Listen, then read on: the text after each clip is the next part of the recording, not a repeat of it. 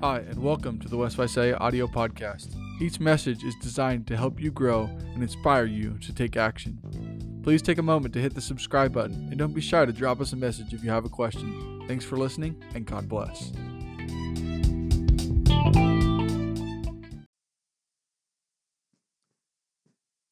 It is amazing any time that we can, you know, come into the presence of God, whether it be in prayer or praise, and just be in awe that the fact that we get to approach Him, that we get to talk to Him, that we get to, you know, experience what it is to be a Christian and be able to praise our Almighty Creator.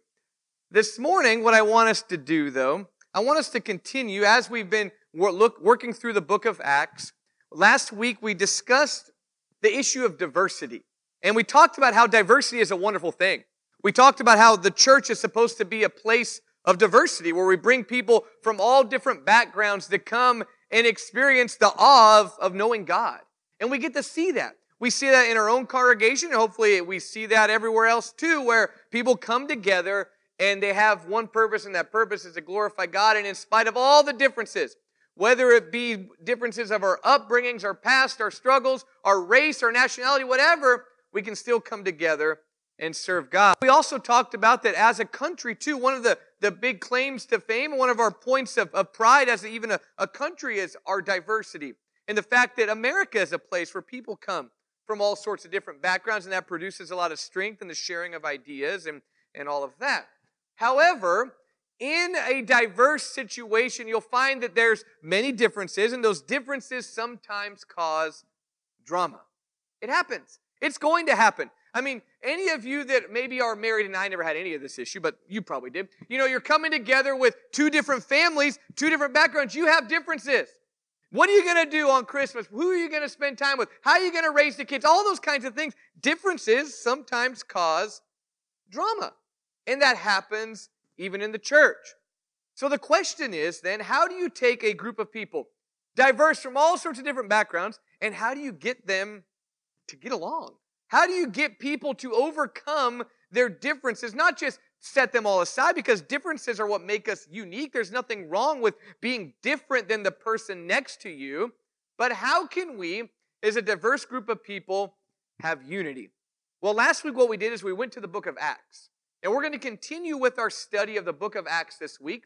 And we are in Acts chapter 15. And what we've been doing is we've been discussing how the early church turned the world upside down with the message of Christ. We started with, you know, the beginning of the church in Jerusalem in Acts chapter 2, and we've gone forward now through into Acts chapter 15, where now we're seeing Gentiles converted. If you're new to the Bible, Matthew, Mark, Luke, and John all tell the story of Jesus and what he did on this earth and, you know, his resurrection and ascension. The book of Acts tells what his followers did after he left, how they spread the message of Christianity and how Christianity grew. And the book of Acts also deals with the different problems that come about with Christianity and, you know, what they deal with. So in Acts chapter 15, what you find is that Paul and Silas and others have been going up to the regions where the Gentiles are. Non Jewish people are called Gentiles or nations in Scripture. The church began with Jewish believers in Acts chapter 2. Everybody there on the day of Pentecost, you know, um, were from all different backgrounds, or they're celebrating a Jewish feast. So it makes sense that they're from a Jewish background. They got converted to Jesus. Jesus' early disciples were, were Jewish, right? So it was looked at as kind of a movement originally among the Jews. But we know from prophecy, we know from the teaching of Jesus that Christianity was never supposed to be exclusively for one nation of people. So they go out and they preach it to the Gentiles too. And in Acts chapter 15, we find that many Gentiles have turned to Jesus and have been converted. Praise God. That's wonderful, right? You see the power of the gospel.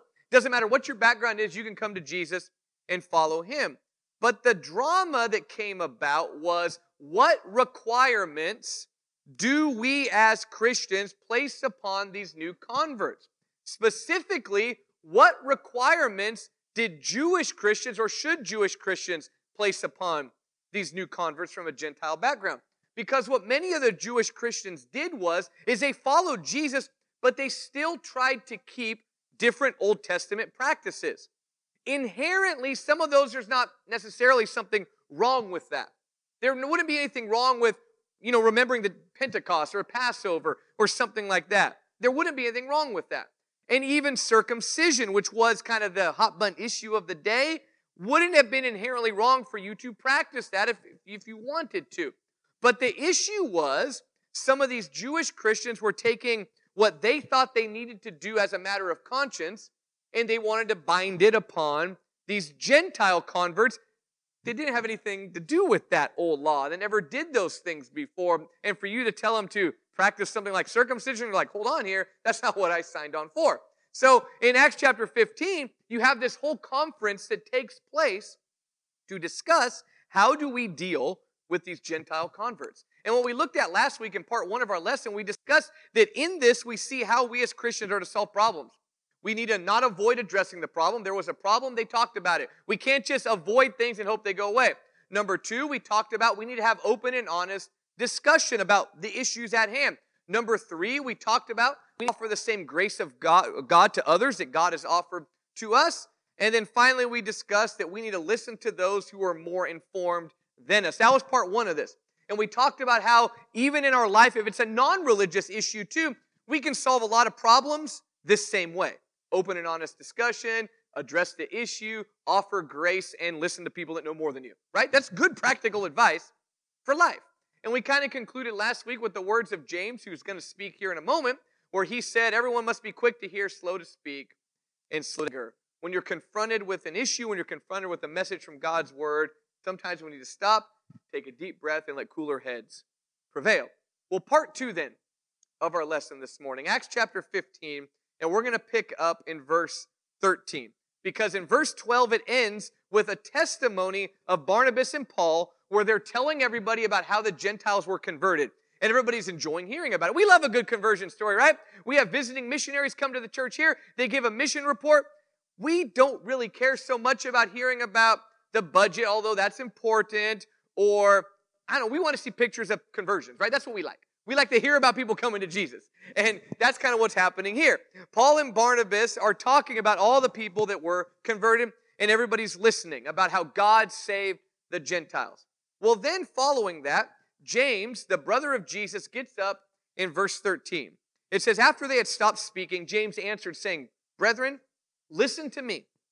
Simeon has related how God first concerned himself about taking from among the Gentiles a people for his name. So now you have another leader in the early church, not an apostle either, but here's a person of influence, right? And James is kind of a neat story because he converted to, to following Jesus as the Son of God later, you know, if you can convince your own brother that you are the Messiah, you probably are the Messiah, because I guarantee it, I don't care what Roman says, Xander is never going to believe that he's the Son of God, right? But he was able to convince James. And now James is a leader in the early church.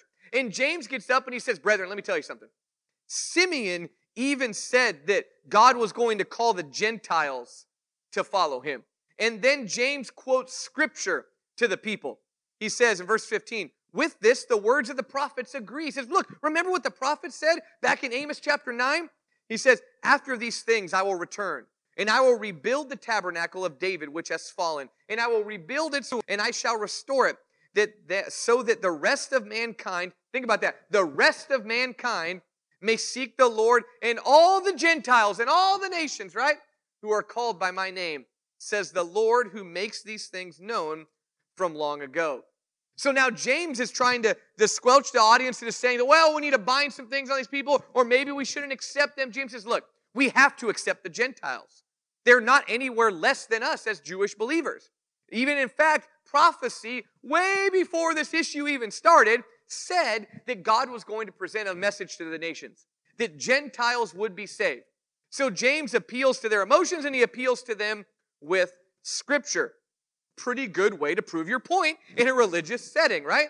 So then James offers a conclusion. So here's his conclusion. Remember, the issue is what do we require of Gentile converts? Now, maybe thinking, we'll just require what God does. Well, how do we apply that? See, this is a drama now because you have two different cultures meshing together. You have those that were brought up in a very strict religious culture, like the Jewish people would have been.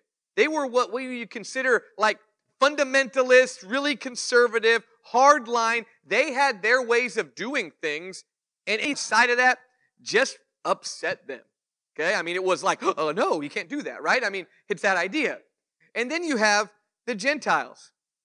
The Gentiles aren't like them at all the Gentiles, like their worship was like raves. I mean, they'd get together and they'd, they'd have all this promiscuous immorality and they, they would do all these disgusting things. You would like just curl the hair on the back of your neck if you're a Jewish person. And they're pagans. They're, they're the opposite of us. I mean, at least us as Jews, you know, we serve the same God that we still serve as Christians. These guys, statues and nature and all sorts of weird stuff. And yet now they're following Jesus and we got to get them together. So here's James's suggestion. First, he lays the groundwork. He says, Look, brethren, listen up. The Bible says that we need to accept the Gentiles. You can't argue with that. You can't argue what the Bible says, right? You know, thus saith the Lord. It said it right there. We should accept the Gentiles. So here's what Peter says He says, Therefore, it is my judgment. So he says, Look, I have to put together and come with an accurate conclusion. Therefore, it is my judgment that we do not trouble those who are turning to God from among the Gentiles. Now, remember specifically the issue of circumcision. Definitely don't tell them to do that, he says. But that we write to them that they abstain from things contaminated by idols, and from fornication, and from what is strangled, and from blood. Now, right now, everybody's like, what? We'll talk about that. But here's the issue, or here's the suggestion that James has. James says, let's not bind circumcision on them. We can't do that. In fact, I love what he says. He says, Do not trouble the Gentile converts. I imagine there's a resounding amen from any Gentile in the audience when they find out that we're not going to require circumcision, right? I mean, so do not trouble them. And in fact, do not make them do things that we shouldn't make them do. It's kind of his point. And what happens is sometimes very well meaning Christians, especially those that have been brought up in the faith, that are really, you know, conservative in their ideas, a lot of times we're like the Jews, okay? I'm like that. I was brought up in a home that believed in Jesus, had some pretty strict moral guidelines and requirements on things that we do and we don't do. There's a lot of things that, uh, as a matter of judgment, I choose not to do that I probably could do, but I don't. But the Gentiles weren't brought up the same way as me. And I probably picture myself here as probably one of the Jewish converts because I'm coming out of a religious background.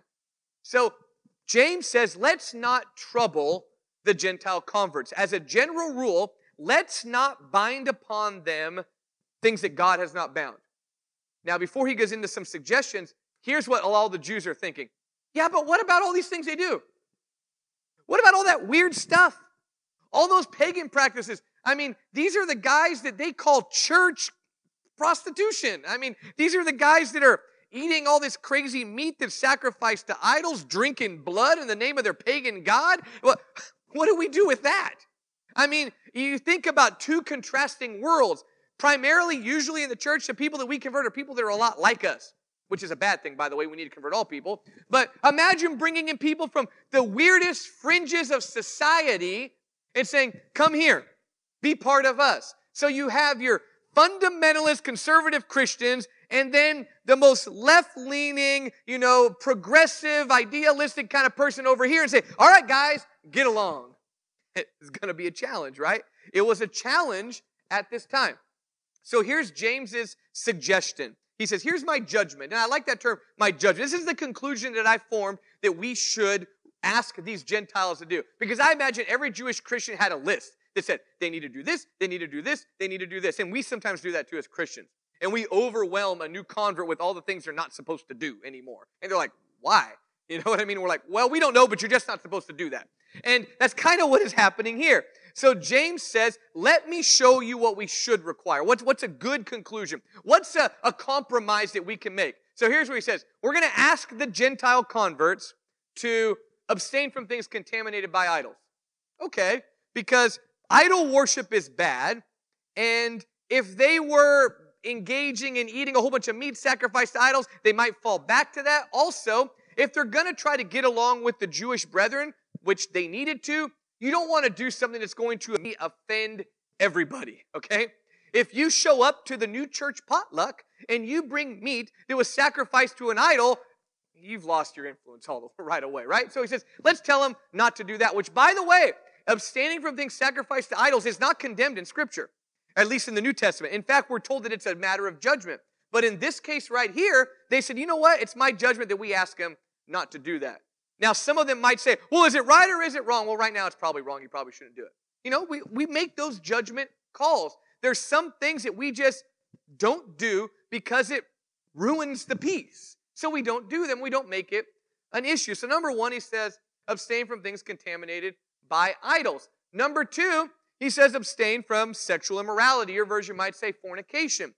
That's a pretty easy one to understand. I mean, Old Testament, New Testament makes that pretty much a universal command. We got that, right? You don't sleep around, you don't commit adultery, you don't, you know, um, you stay faithful to your spouse. That's what you're supposed to do. A lot of these Gentiles came from backgrounds, and I think all of these things had to do with idol worship, by the way, because their church services to their idol gods involved sexually immoral behavior. You can research it, look up, um, you know, some of the cult prostitution or the temple prostitutes and things like that that went on in pagan idol worship. So he's trying to separate them from this, and he lays out, let's tell them not to engage in sexual immorality. Then he says, abstain from eating what is strangled. Now, this might be kind of a weird one for us a little bit because I don't think we strangle animals to death usually, and I think it has to do more or less with how you're draining the blood and things like that. You can talk to Curtis; he knows all about you know how you bleed out meat. Um, but this whole idea here, this had to do with idol worship practices again. The Gentiles, just think about if you're a Jew, all of them disgusting to you. Okay, you you see some what you're eating meat that's not drained of blood. You, you're, you're eating meat that was sacrificed to idols. You, you sleep around, and then he throws in this last one abstain from eating blood. To a Jewish person, you look like a monster, okay? Really, that's what it was to them. They saw idol worship practices is so abhorrent and disgusting that you look like some kind of wacky vampire and we're over here looking like, you know, angels, right? That's kind of how they viewed it all. So, um, what James suggests is let's get the Gentiles to tone things down, okay? Let's get them to stop doing all the things associated with idol worship. If we can at least get them out of that, if we can get them out of their old way of worshiping a false God, we're doing pretty good. So let's get them to not eat things that are sacrificed to idols. Let's get them to definitely not commit sexual immorality. Let's make sure that they're not eating the stuff that's like not even drained out of blood. And you picture them eating some flesh with blood dripping out of all this kind of gross stuff, calling it church. And then abstain from eating blood. That was what they wanted to require of the Gentiles. They said, let's, let's do this. If we can get them to do these things, we are doing well. It makes sense because you're definitely not going to get a Jewish Christian and a Gentile Christian to get along if any of those things were going on. Right? Now, later on, some of these are worked through, like the meat sacrifice to idols, which I think that's the first point, where they kind of come to more of an understanding on that. But as a whole, you're never going to get Jew and Gentile to get along if brother so and so from up here in the north is eating blood at the potluck, okay? I mean, it's not going to work that way. You just can't do that. It's like trying to get the Crips and the Bloods together and you're both still wearing your gang colors. You can't do that. So here's what he asked the Gentiles to do. Now the question isn't why. Why did they come up with these commands, not others? Because there's all sorts of other things that they could be talking about. Why was this the list? Well, first off, think about the idea of where these Gentiles are coming from. They are coming from idol worship, pagan worship practices. And a lot of the things associated with those pagan worship practices involve blood and sexual morality. If we can get them to stop doing those things, it'll probably keep them from falling back into those practices, right? I would encourage somebody who is struggling with drunkenness to not go to the bars. Yeah, but what if I just go to hang out? I would recommend you don't go there. Abstain from that because you might be drawn back in because that was your every weeknight way of doing things. You struggle with drunkenness. Don't be around that anymore. And that's kind of what we're seeing here. Look, you guys struggle with idol worship. Don't do those things that pull you back in. And all of us have sins like that, right? There's sins that we struggle with, and there's triggers for those different sins. Don't do the things that trigger those sins.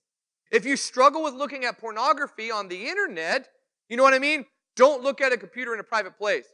Put filters on your phone, right? Well, I can, let's be careful so you don't fall back into those sins. That's number one, why I think they laid these commands out there. Number two, I think these commands were given to try to create peace with the Jewish believers. There's some things that we just have to get people to, to work through if we want everybody to get along. There's some things that aren't even always a matter of right or wrong, but we can't do them because we want to have peace. The sensibilities of the Jewish Christians would have just been overwhelmed if a Gentile came in acting the way the Gentiles were used to always acting. Now, we're not going to completely fix all of it, but there's some things that we could clean up, right? We clean it up a bit, a little bit, because we want to help them all get along. And we do that. And I've had tons of examples like this in my own life where uh, someone comes to Jesus and they're from a background not like my own. And because of that, they struggle with sins that maybe I don't struggle with. I struggle with other ones. None of us are perfect. But some of the things that I wouldn't do out of a matter of discretion, they do. The question is, what do I require of them? You know, there's some things that should probably never come out of a Christian's mouth. And I'll call you out on that. You know, you're rated R and pass, that kind of thing. On the other hand, there's, what about PG 13? Well, me, I, I, I kind of try to live with a GPG kind of way of handling my speech. Someone coming from a different background, hey, if they're doing PG 13, they're doing pretty good. I remember one Christian brother that I was would give me compliments using the PG 13 language. I'm not going to go, don't say that. no, the individual's trying to serve God. Their sensibilities or their way of doing things is different than mine because they came from a different background. We see this with dress sometimes with people.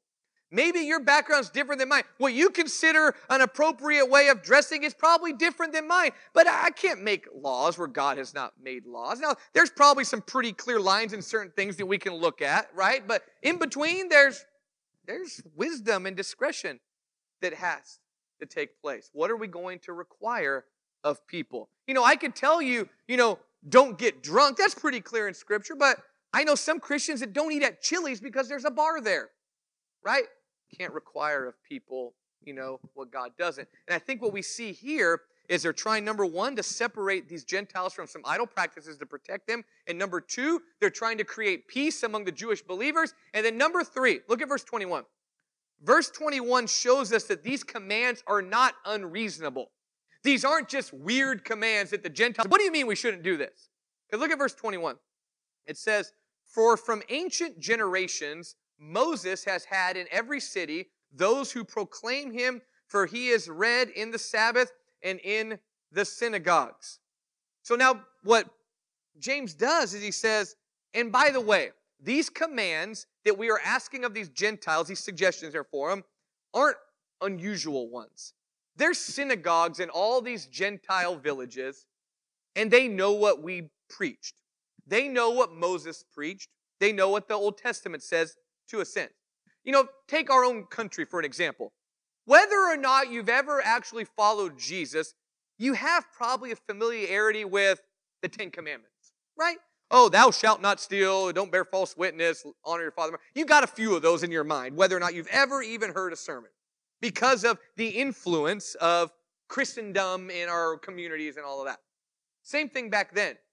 There was the influence of Judaism even in the places where people weren't Jewish. So it wouldn't be unheard of for God to ask or for these Christians to ask these Gentile converts to not do these idol practices. It would make sense to them. It wasn't unreasonable. Now, when people look at this passage, then they come back to me and go, Well, Cliff, are we supposed to follow these? What are we supposed to do? What are we not supposed to do? It's not specifically applying to our situation.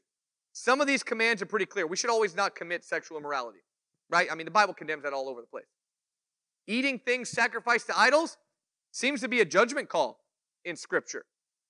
The, the things that are strangled, things that are drinking blood, that was condemned in the Old Testament. Question is, is it condemned now? I don't know. Preacher's supposed to have a conclusion, right? I don't drink blood.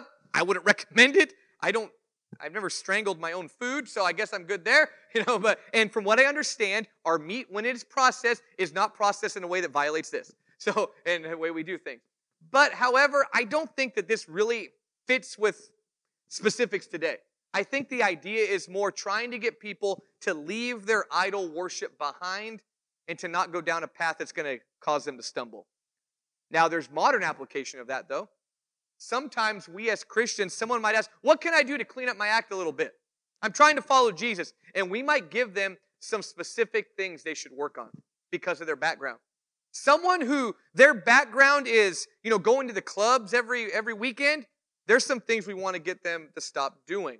If their background is violent, there's some things we're going to help them to stop doing.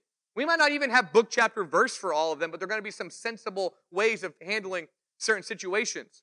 If someone comes from, you know, a sexually immoral background, a homosexual background, you know, something like that, there's some things we're going to work on, but some of it is also a judgment call on how we, what we enforce, what we ask of somebody in order to keep peace, in order to get along, in order to help move people out of sin. Let's keep going though as we go on. In verse 22, we find out that this message is agreed upon. I love verse 22. It says, Then it seemed good. I love it. It seemed good to the apostles and to the elders and with the whole church to choose men to send to Antioch with Paul and Barnabas, Judas called Barsabbas, and Silas, leading men among the brethren. And they sent this letter to them. So they write out a letter to the Gentiles. And I love this because we can read the very letter that a whole bunch of really concerned Christians from a Jewish background wrote to try to encourage the new Gentile Christians so that together the church could grow. We have that here. And I like that they also appointed godly leaders to send the message there. They didn't go, eh, we'll just send it with whoever goes up, you know, to Antioch next. No.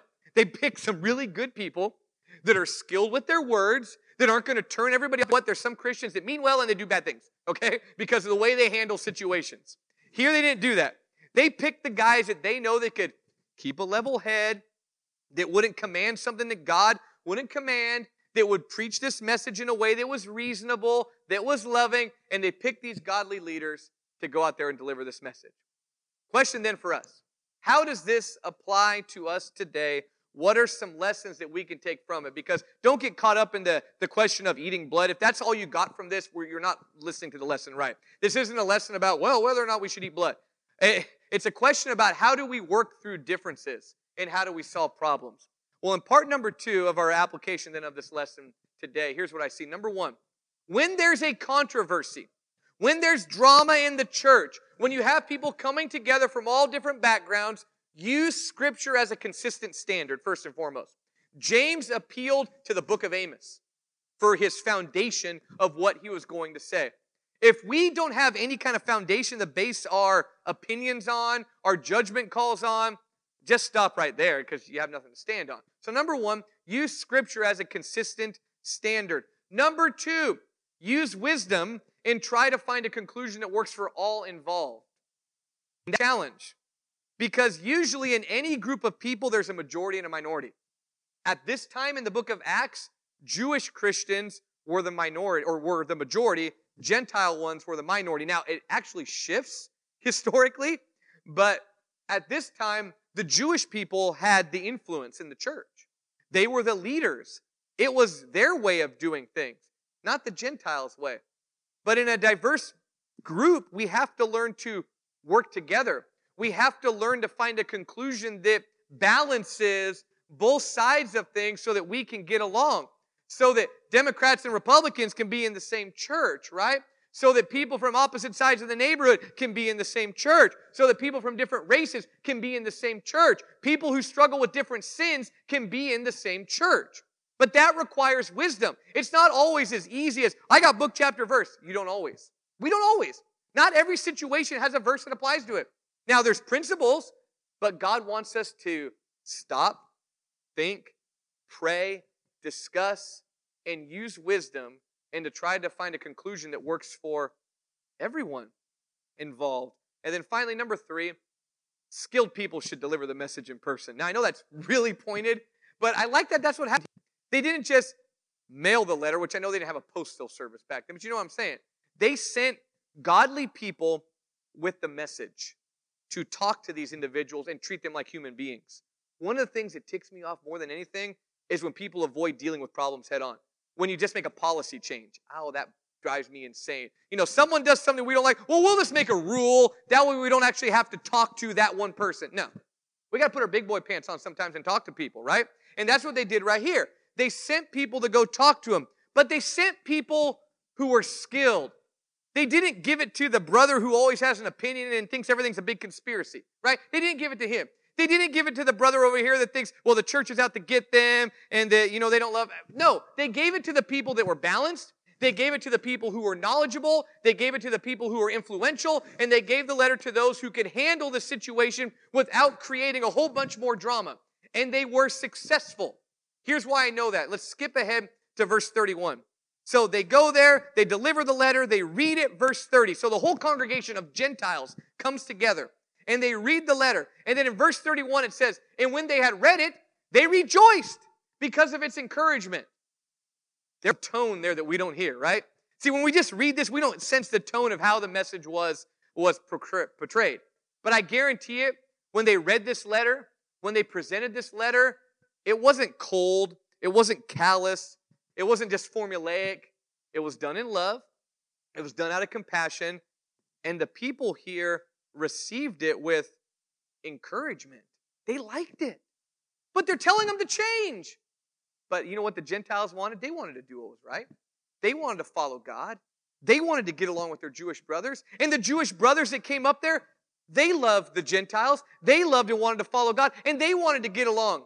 And when people come together with that as their background, that we want to find unity and we want to serve Jesus, when we work through an issue, at the end, we can have joy because of the encouragement of the message. As you go on, it says they liked it so much. Verse 32, it says, Judas and Silas also being themselves encourage and strengthen the brethren with a lengthy message. The people even received this long sermon, which usually, if you don't like the message, you leave after that. But they kept preaching and they spent time with them, and many people were coming to God, verse 35, because of how they handled this situation. So I'd also like to add, kind of as we conclude, another way that we can handle problems is we need to consider loving correction and encouragement.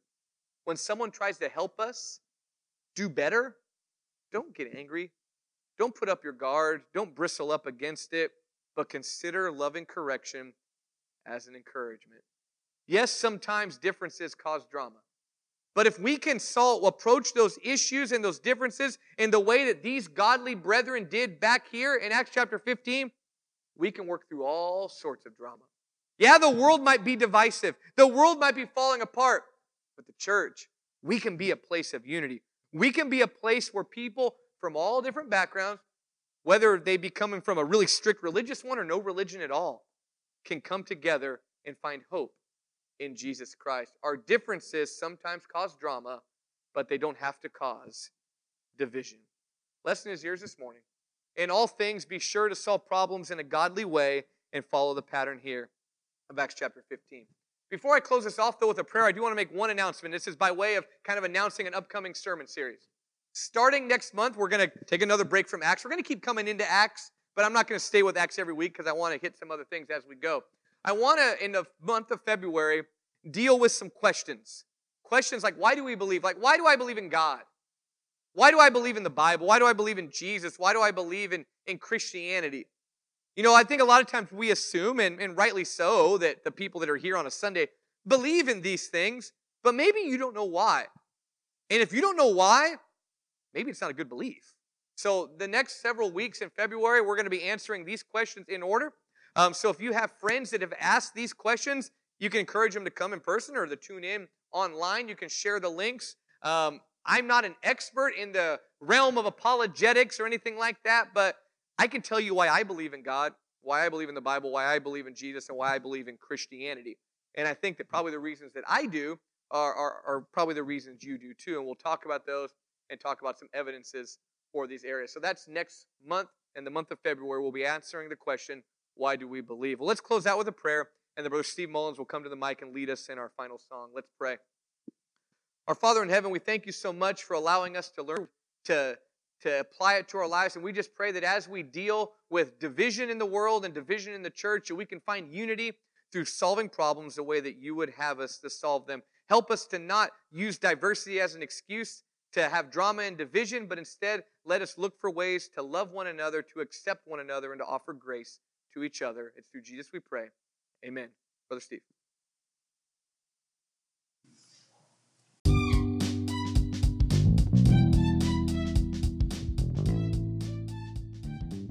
Thanks again for listening to West Visalia Audio. We hope these messages have helped you grow and inspired you to take action. Be sure to check in each week for more on the go content or visit our YouTube channel to watch the live video. Thanks for participating and God bless.